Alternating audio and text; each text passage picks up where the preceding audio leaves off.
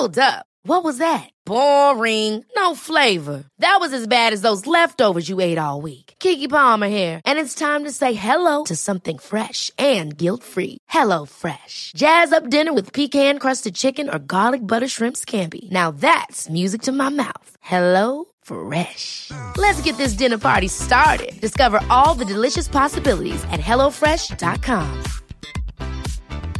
Hey, I'm Ryan Reynolds. Recently, I asked Mint Mobile's legal team if big wireless companies are allowed to raise prices due to inflation. They said yes. And then when I asked if raising prices technically violates those onerous two year contracts, they said, What the f are you talking about, you insane Hollywood ass?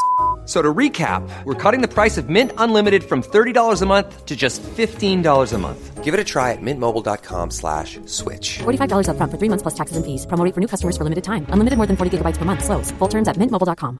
Many of us have those stubborn pounds that seem impossible to lose, no matter how good we eat or how hard we work out. My solution is PlushCare. PlushCare is a leading telehealth provider with doctors who are there for you day and night to partner with you in your weight loss journey. They can prescribe FDA-approved weight loss medications like Wagovi and Zepbound for those who qualify. Plus, they accept most insurance plans. To get started, visit plushcare.com slash weight loss. That's plushcare.com slash weight loss.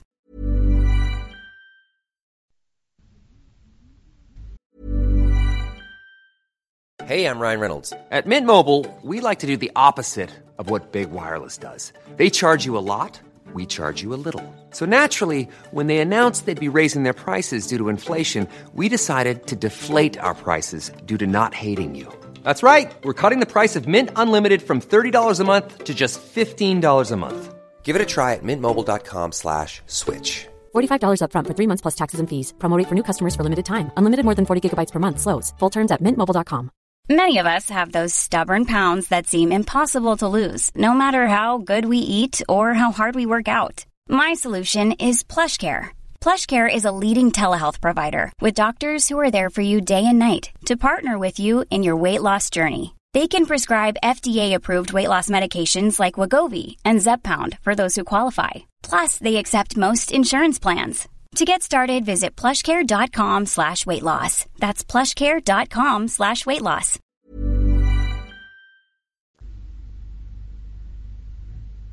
صفحه 230 همان گونه که آتش فراوان در بیابانهای پهناور و میان کوهها راه خود را می گشاید و درختهای ستبر و بلند را می سوزاند و در اثر وزیدن باد به چپ و راست می گراید آخیلس خشمگین کینتوز نیز در میدان جنگ از این سو به آن سو می رود و راه فرار بر قربانیان خود هر کجا که باشند می بندد و زمین را از خونشان رنگین می کند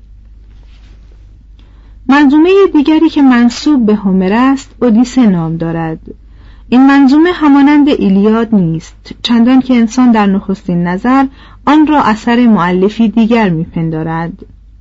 برخی از دانشمندان اسکندریه اودیسه را از آن هومر نمی‌دانستند.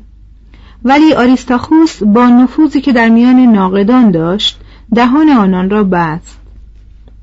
اودیسه و ایلیاد دارای تعابیری مشترکند. مثلا با چشمی شبیه جغد و یونانیان درازموی و دریای سیاه همچون نبیز و سپید دم با انگشتانی همرنگ گل سرخ. اما در اودیسه لغاتی به کار رفته است که ظاهرا بعد از تنظیم ایلیاد مصطلح شد. در این منظومه دوم بارها نام آهن آمده است اما در ایلیاد تنها از مفرق یاد شده است. همچنین در اودیسه از نوشتن ملکیت زمین بردگان آزاد شده و آزادی سخن رفته است در صورتی که هیچ کدام از اینها در ایلیاد نیامده است. خدایان و کارهای آنان هم در دو منظومه تفاوتهای فراوان دارند اما هر دو منظومه مانند عموم حماسه های یونانی به یک وزن سروده شده اند ولی سبک آن چندان متفاوت است که یک شاعر به آسانی نمی‌تواند هر دو را بسراید مگر آنکه خداوند همه سبک ها باشد. شک نیست که گوینده منظومه دوم بیش از گوینده منظومه نخستین در ادبیات و فلسفه دست دارد. کمتر اسیر خشونت و جنگاوری است و در نتیجه فکورتر و متمدنتر است. رقت و لطافت اودیسه بدان پایه است که به نظر بنتلی صرفاً برای زنان نوشته شده است. توضیح ریچارد بنتلی 1662 تا 1742 از فضلای معروف انگلیسی در آثار یونانی و لاتینی.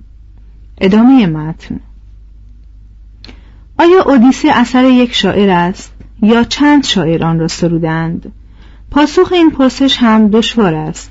زیرا از طرفی در آن مطالبی هست که ظاهرا بر اصل منظومه اضافه شده است و از طرف دیگر این اضافات چنان ماهرانه به اصل تلفیق شده اند که مایه حیرت است.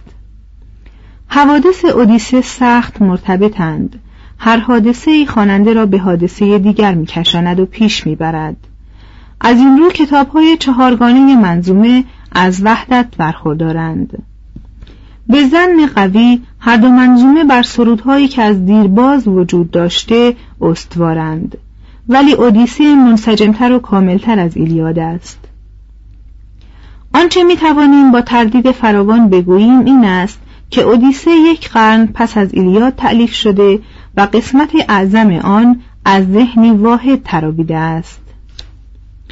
اشخاص منظومه اودیسه به قوت و وضوح شخصیت های منظومه ایلیاد نیستند چونان که پنلوپه شخصیتی مبهم دارد و فقط در پایان داستان که بر اثر بازگشت شوهرش لحظه دچار شک و بلکه حسرت می شود اندکی خود را می نمایاند هلنه دارای شخصیتی مشخصتر است. این زن بینظیر که به خاطر او بادبانهای هزاران کشتی کشیده شد هزاران مرد و زن به کام مرگ رفتند هنوز چون خدایی در میان زنان می درخشد. در پیری از زیبایی کامل برخوردار و آزاده تر و آرامتر از پیش است چیزی از بزرگی خود را از کف نداده است و همه تجلیلی را که نسبت به تاجداران روا می‌دارند با وقر فراوان میپذیرد و حق خاص خود میشمارد سرگذشت ناوسیکاآ منظومه زیبایی است از شناخت یک مرد درباره زنان چون این توصیف لطیف و شاعرانی از یک یونانی بعید به نظر می رسد. تلماخوس شخصیتی نامشخص است مانند حملت قهرمان شکسپیر از تردید رنج می کشد. اودوسئوس کاملترین و بغرنجترین شخصیتی است که شعر یونانی به خود دیده است بر روی هم اودیسه داستانی است زیبا و جذاب با قالبی شاعرانه پر از عواطف رقیق و ماجراهای شگفت. کسانی که دوره پرآرامش کهولت را میگذرانند از منظومه ایلیاد که سرشار از خونریزی است به قدر منظومه اودیسه لذت نمی‌برند. این دو منظومه که تنها بازمانده های حماسه های فراوان یونانیند گرانمایه ترین میراث ادبی آن کشور کهن که خواستگاه هزاران داستان و نمایشنامه است به شمار می روند و یکی از ارکان آموزش و پرورش یونانیان بودند. از اینها بالاتر مانند کتابی مقدس دین یونانیان را تعالی بخشیدند. هرودوت در این باره سخنی مبالغه آمیز دارد. می‌گوید هومر و هزیود به خدایان المپی چهره های انسانی دادند و نظمی انسان پسند در آسمان برقرار کردند در خدایان هومر نشانه های عظمت به فراوانی دیده می شود اما این خدایان معصوم و متعالی نیستند و از این رو برخی از محققان به هومر خورده می‌گیرند که چرا در آثار خود که به مسابه کتاب مقدس یونانیان است خدایان را بد جلوه می دهد. خدایان انسانوار با یکدیگر می جنگند هرزگی می کنند و به قدر آدمیزادگان به عشق و خواب که به نظر اسکندر مایه ننگ بشریت است نیاز دارند.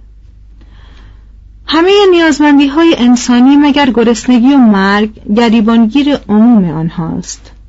خدایان از لحاظ هوش به اودوسئوس از لحاظ قهرمانی به هکتور از لحاظ رعفت به آندروماخه و از لحاظ بزرگواری به نستور نمی رسند.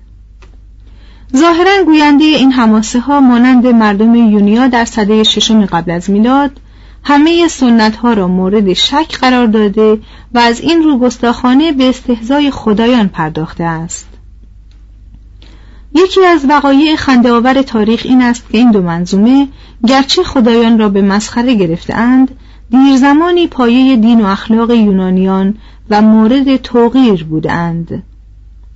تدریجا خرق عادت شدت گرفت و تنز اعتقادات را از بین برد و تکامل اخلاقی انسانها اخلاقیات خدایان را ملغا ساخت.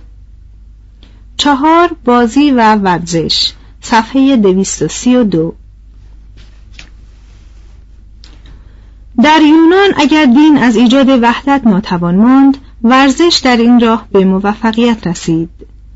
یونانیان به تماشای مسابقات قهرمانان علاقه وافر داشتند از این رو در اجتماعات بزرگی که با شرکت قبایل و اقوام متفاوت برپا می‌شد با اصرار حضور میافتند علت اصلی گرد آمدن یونانیان در شهرهای مقدسی مانند المپی، دلفی، کورنت و نیمئا عبادت نبود بلکه تماشای مسابقاتی بود که در این شهرهای مقدس برپا می‌شد.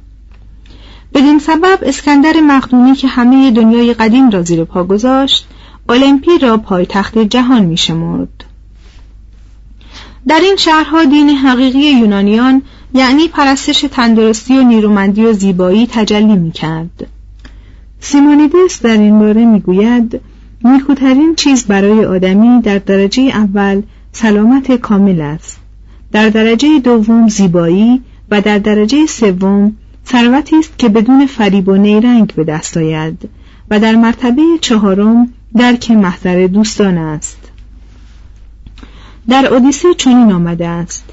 در سراسر زندگی آدمی را مقامی والاتر از آنچه به کوشش پای و دست خود فراهم می آورد وجود ندارد. برای یک ملت اشرافی که در میان گروه کثیری از بردگان به سر می برد و هر دم مجبور به سرکوبی متجاوزان بود تلاش برای حفظ نیروی جسمانی شاید ضروری ترین وظیفه بود در زمان قدیم جنگ به نیرو و چابکی نیاز داشت و نیرو و چابکی از ورزش ها و مسابقات به دست می آمد. اگر یک مرد یونانی متعارف را فردی طالب علم و هنر و دوستدار افلاتون و آشیل بدانیم به خطا رفته ایم زیرا انسان متعارف یونانی مانند انسان متعارف انگلیسی یا امریکایی شیفته ورزش بود و ورزشکاران محبوب خود را خدایان روی زمین می شمرد. مسابقات یونان انواع گوناگون داشت. از آن جمله مسابقات خصوصی، مسابقات محلی، مسابقات شهری و مسابقات کشوری. آثار باستانی حتی آثار در هم شکسته از وجود اقسام گوناگون بازی های ورزشی خبر می دهند چنان که در موزه آتن سنگی هست که بر یک طرف آن صحنه ای از یک مسابقه کشتی و بر طرف دیگر آن تصویری از بازی دیگری مانند بازی هاکی حک شده است. شنا کردن، اوریان تاختن، به هنگام تاخت تیر انداختن و خود را از اصابت تیر حریف مسون داشتن بیشتر جزو خسایل عمومی شارمندان محسوب می‌شد تا ورزش. شکار وقتی ضرورت خود را از دست داد به ورزش تبدیل شد. انواع توپ بازی مانند امروز رواج داشت. تا آنجا که در اسپارت لغت جوان و توپ باز دو لفظ مترادف بودند. در ورزشگاه ها قرفه های خاص برای انواع توپ بازی وجود داشت. این قرفه ها را سه فایرستریا و معلمان توپ بازی را سه فایرسترای می نامیدند. در برخی از نقش های باقی مانده مردانی دیده می شوند که توپی را که از زمین یا دیوار قرفه به سوی ایشان باز می گردد بار دیگر با کف دست می زنند.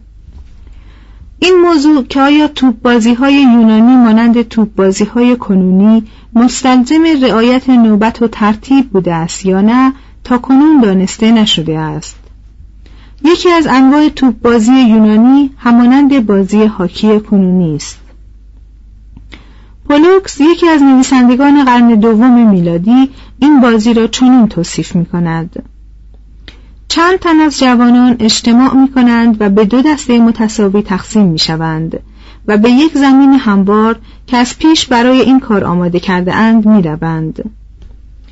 توپی از پوست به اندازه یک سیب را به میان میاندازند و هر دسته برای راندن آن به دسته دیگر حمله می کند. گویان توپ جایزه است که در میان آنان قرار دادند. حمله می بایست از نقطه‌ای که برای شروع تعیین شده است صورت گیرد. هر یک از بازیکنان چوگانی به نام رابدون در دست راست خود دارد که به انحنای منتهی می شود و قسمت وسط انحنا با توری که از روده حیوانات به دست می آید پوشیده شده است هر یک از این دو دسته میکوشد تا در میدان توپ را از موضع خیش به قسمت مقابل براند این معلف یک نوع بازی دیگر را هم توصیف می کند گروهی از بازیگران میکوشند که توپ را از بالای سر یا از میان پاهای دسته مقابل بگذرانند و تا هنگامی که یکی از این دو دسته دیگری را تا پشت خط دروازه پس بزند به بازی ادامه می‌دهند. آنتیفانس در قرن چهارم قبل از میلاد در توصیف یکی از بازیگران ماهر و برجسته چنین می‌گوید. هنگامی که توپ را به دست آورد آن را با شادمانی به یکی دیگر از بازیکنان و سپس به بازیکن سالسی داد. آنگاه توپ را از دست بازیکنی رو بود و در حالی که با فریادهای بلند یکی از بازیکنان را برمیانگیخت ضربهای بر توپ نواخت. پس از آن یک پرتاب بلند گذر از بالای سر او و بعد پرتابی کوتاه گذشته از بازی های خصوصی به مناسبت حوادث گوناگون مثلا عزیمت سپاه ده هزار نفری گزنفون یا مرگ پهلوانی نظیر پاتروکلوس مسابقات محلی و عمومی نیز برپا می‌شد. هر کشور شهر مسابقاتی ترتیب می‌داد و ورزشکاران همه نواحی خود را فرا می‌خواند. در مسابقات کشوری مثلا مسابقات همگانی آتن که چهار سال یک بار روی می‌داد و به وسیله پیسیستراتوس در سال 566 آغاز شد همه ورزشکاران سراسر یونان حق شرکت داشتند بیشتر شرکت کنندگان از ساکنان آتیک بودند ولی مردم آتیک دیگران را هم با خوشرویی میپذیرفتند. این مسابقات ورزش های متنوعی مانند دویدن، عرابرانی، پاروزنی و نیز هنرهایی چون نوازندگی، آواز، رقص و خواندن اشعار هومر را در بر می گرفت. هر یک از ده بخش آتیک از میان سالمترین و زیباترین و نیرومندترین مردم خود 24 تن را برمیگزید و به میدان مسابقه میفرستاد. آن دسته 24 نفری که در تماشاچیان تأثیر خوشتری بر جای میگذاشت جایزه مردانگی عالی را میرو بود. Ever catch yourself eating the same flavorless dinner three days in a row? Dreaming of something better? Well, HelloFresh is your guilt-free dream come true, baby. It's me, Kiki Palmer. Let's wake up those taste buds with hot, juicy pecan-crusted chicken or garlic butter shrimp scampi. Mm. Hello Fresh. Stop dreaming of all the delicious possibilities and dig in at HelloFresh.com. Let's get this dinner party started. Even when we're on a budget, we still deserve nice things. Quince is a place to scoop up stunning high end goods for 50 to 80% less than similar brands. They have buttery soft cashmere sweaters starting at $50, luxurious Italian leather bags, and so much more. Plus, Quince only works with factories that use safe, ethical, and responsible manufacturing. Get the high-end goods you'll love without the high price tag with Quince. Go to quince.com/style for free shipping and 365-day returns. If you're looking for plump lips that last, you need to know about Juvederm lip fillers. With Juvederm Volbella XC and Juvederm Ultra XC, your lip look, whether it's subtle or bold, can last up to one full year with optimal treatment and no additional maintenance. Find a licensed specialist and see if it's right for you at juvederm.com today. That's J U V E D E R M.com. Add fullness to lips in adults over 21 with Juvederm Volbella XC or Juvederm Ultra XC. Do not use if you have severe allergies or a history of severe allergic reactions, or if you're you're allergic to lidocaine or the proteins used in Juvederm. Tell your doctor if you have a history of scarring or taking medicines that decrease the body's immune response or that can prolong bleeding. Common side effects include injection site redness, swelling, pain, tenderness, firmness, lumps, bumps, bruising, discoloration, or itching. As with all fillers, there's a rare risk of unintentional injection into a blood vessel, which can cause vision abnormalities, blindness, stroke, temporary scabs, or scarring. For full important safety information, visit juvederm.com. از آنجا که ورزش یکی از ضرورتهای جنگ شمرده می‌شد، یونانیان برای ترغیب جوانان به ورزش مسابقات کشوری دامنهداری در المپیا ترتیب دادند. این مسابقات در سال 776 قبل از میلاد که نخستین تاریخ مشخص یونان است آغاز و از آن پس هر چهار سال یک بار تکرار شد. در ابتدا به مردم العا اختصاص داشت ولی رفته رفته در طی یک قرن بر همه یونان اشتمال یافت. در صورت نامهای برندگان این مسابقات در سال 476 ساکنان نواحی گوناگون یونان از سینوپه تا مارسی را می‌بینیم. در حین این مسابقات شهرها به شور و شادی می پرداختند و اگر در حال جنگ بودند تن به متارکه می‌دادند. کسانی که به عزم شرکت در مسابقات موتن خود را ترک می گفتند اگر در قلمرو یک شهر آسیب یا خسارتی می‌دیدند می توانستند از حکومت آن شهر قرامت بگیرند در یک مورد برخی از سپاهیان مقدونی اموال یکی از مردم آتن را که رهسپار المپیا بود دزدیدند. ولی فیلیپ شاه مقدونیه به دزد زده قرامت پرداخت. می توانیم بازیکنانی را که ماهی پیش از مسابقات از شهرهای دوردست سفر خیش را آغاز می کردند در نظر آوریم. هزاران تن در دشتی فراخ گرد می آیند. مردم محل در ایام مسابقه بازارهای عمومی تشکیل می دهند و برای حفظ تماشاگران از گرمای سوزان خورشید تابستانی خیمه های فراوان برپا می دارند.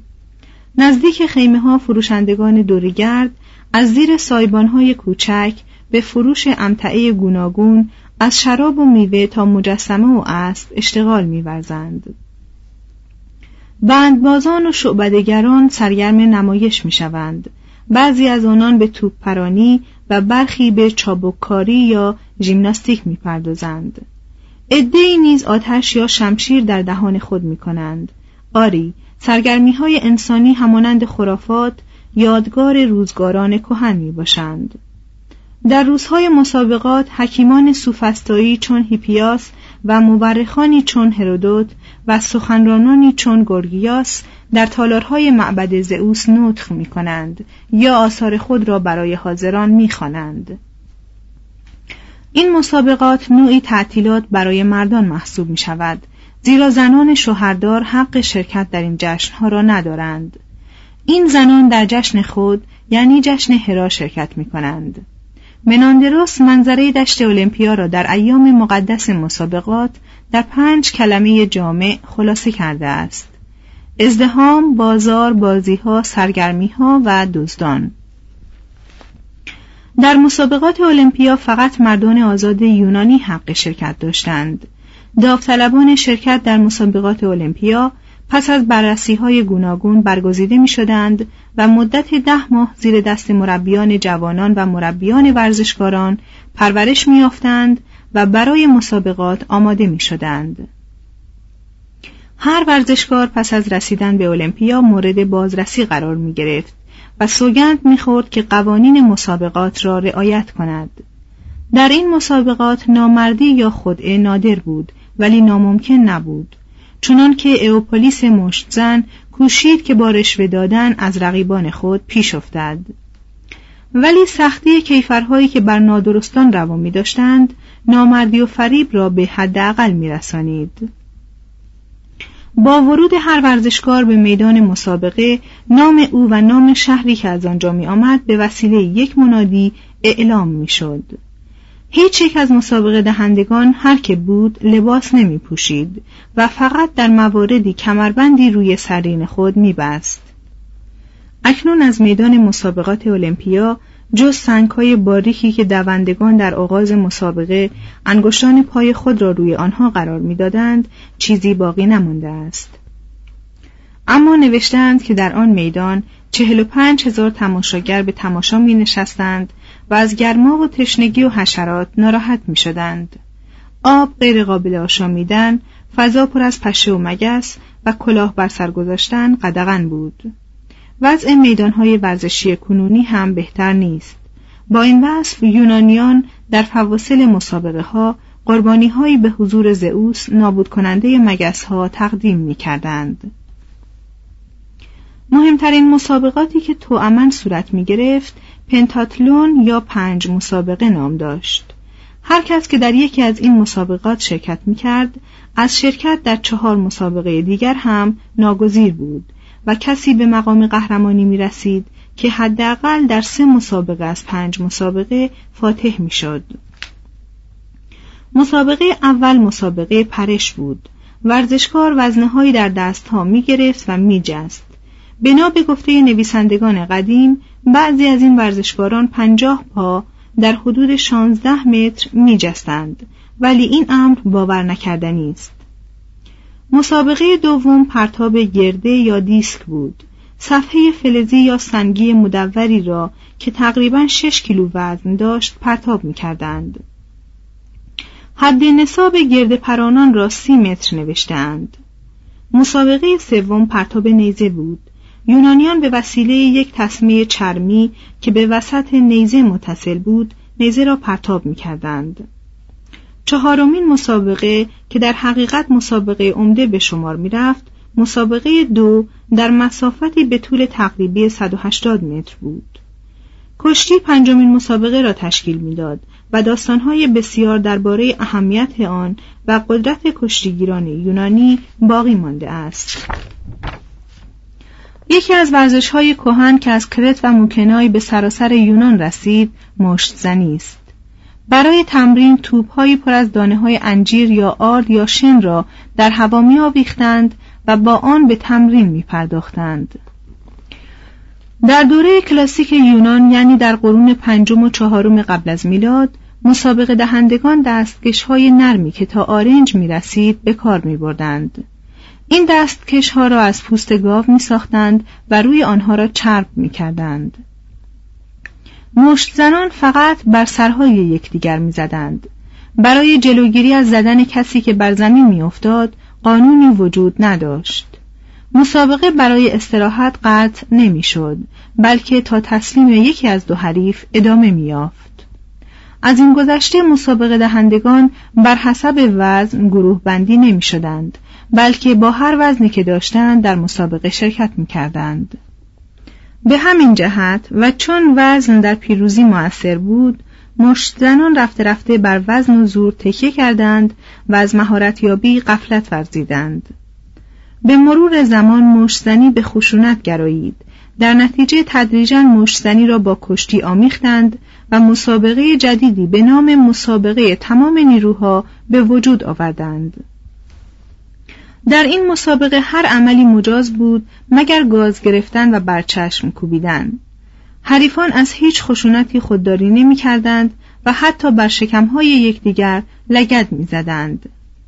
سه تن از قهرمانان این ورزش که نامشان به ما رسیده است بر اثر شکستن انگشتان حریفان خود فاتح شدند یک قهرمان دیگر سبعانه با انگشتهای محکم و ناخونهای تیز خود چنان به حریف حمله برد که شکم او درید و روده هایش بیرون ریخت میلون که از مردم کروتونا بود با ملایمت می جنگید. گویند که او برای نیرومندی خود هر روز گوساله را بر دوش می گرفت و راه می برد و همچنان که گوساله بزرگتر می شد بر قدرت او هم می افزود. مردم زورورزی های او را دوست داشتند مثلا بر سطح هموار لیزی می ایستاد و علا رقم فشار حریفان از جا نمی جنبید. اناری را چنان محکم در دست نگاه می داشت که هیچ کس نمی توانست آن را از دستش بیرون آورد و به انار هم صدمه ای نمی رسید. ریسمانی به دور پیشانی خود میبست و به وسیله قطع تنفس و راندن خون به پیشانی ریسمان را میگسیخت میلون قربانی زورورزی خود شد. به قول پاوسانیاس وی تصادفاً به درختی خشک برخورد که برای شقی کردن تنه آن تنه را شکافته و در آن چند اسکنه گذاشته بودند.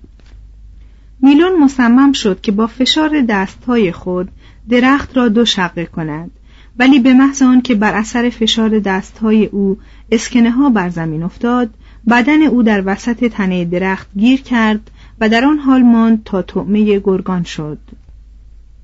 مسابقات دویدن منحصر به مسابقه تند دویدن نبودند بلکه مسابقات گوناگونی صورت می گرفت مانند مسابقه دوی مسلح یعنی دویدن با سپری سنگین و مسابقه دو 350 متری و مسابقه دو طولانی یعنی 24 استادیوم برابر با 4 و 3 کیلومتر. ما حد نصاب های مسابقات یونانی را نمی‌دانیم ولی آگاهیم که ورزشگاه ها وسعتی یکسان نداشتند و وسایلی برای ثبت زمانهای کوتاه موجود نبود. درباره مسابقات یونانی داستانها شنیده ایم. مثلا یکی از قهرمانان دو از خرگوش پیش افتاد و دیگری پا به پای اسب از شهر کرونیا تا شهر تب یعنی قریب سی کیلومتر دوید و سرانجام اسب را پشت سر گذاشت. و نیز فیلیپیدس فاصله آتن و اسپارت یعنی 250 کیلومتر را دو روزه با دو پیمود و سپس به بهای جان خود مژده پیروزی یونانیان را در جنگ ماراتون که تا آتن 39 کیلومتر فاصله داشت در حال دو به آتنیان رسانید. لیکن در یونان مسابقه دو ماراتون وجود نداشت. صاحبان اسبهای تیزتک چه مرد و چه زن اسبهای خود را در اسپریس اولمپیا به مسابقه میگذاشتند. مانند امروز جایزه ها را به صاحبان اسبهای برنده می‌دادند و به سوارکاران چیزی تعلق نمی گرفت و گاهی مجسمه های اسب های برنده را می ساختند. مسابقه عرابرانی هم مطلوب همگان بود معمولا ده عرابه چهار اسبی با یکدیگر مسابقه می‌دادند.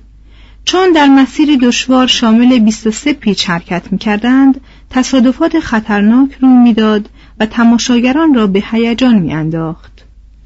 در یک مسابقه که چهل عرابه شرکت داشت فقط یک عرابه به پایان مسیر رسید. بیگمان تماشاگران روی عرابه ها شرط میبستند و هیاهو به راه میانداختند. مسابقات المپیا پس از پنج روز خاتمه میافت و جایزه ها توضیع می‌شد.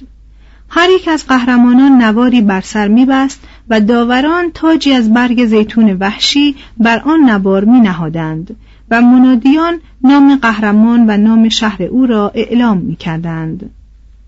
این تاج پیروزی تنها جایزه مسابقات المپیا بود با این وجود ورزشکاران تمام سعی خود را برای به دست آوردنش به کار می بردند و آن را مهمترین علامت تشخص در یونان می دانستند. و روی هم مسابقات المپیا به قدری اهمیت داشت که حتی اردوکشی ایرانیان مانع اجرای آن نشد. در حالی که قلیلی از یونانیان در تنگه ترموپیل در برابر سپاه خشایارشا ایستادگی می‌کردند هزاران تماشاگر المپیا سرگرم تماشای رقابت ورزشکارانی چون تاگنس قهرمان شهر تاسوس بودند.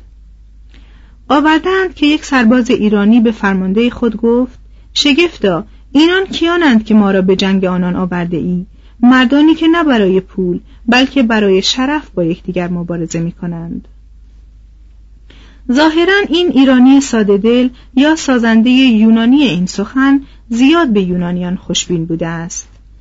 همانطور که گذشت جایزه های مسابقات المپیا ارزش مالی نداشتند. اما نکته در اینجاست که قهرمانان به طور غیر مستقیم از امتیازات مالی گوناگون بهره بر می شدند. بسیاری از شهرها قهرمانان موفق خود را با استقبال شاهانه باز میگرداندند و مقاماتی به آنان عرضه می‌کردند بعضی از شهرها قهرمانان را حتی به سرداری سپاه خود برمیگزیدند بیشتر قهرمانان به دریافت مستمری یا هدایای بزرگ نایل می آمدند. از اینها گذشته شاعرانی مانند سیمونیدس و پینداروس به افتخار آنان مدیحه می سرودند و مردم از دل و جان آنان را می ستودند. چندان که حتی فیلسوفان را به رشک میانداخت همچنین پیکرتراشان تندیس های آنان را از سنگ یا مفرق می ساختند.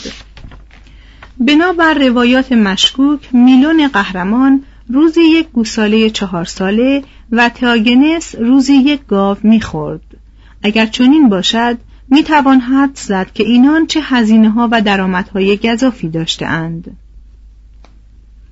در قرن ششم ورزشکاران یونانی به دوره عظمت رسیدند. در سال 582 اتحادیه آمفیکتونی به افتخار آپولون مسابقاتی در دلفی دایر کرد. در همان سال مسابقاتی دیگر در کورنت به افتخار پوسیدون برپا شد.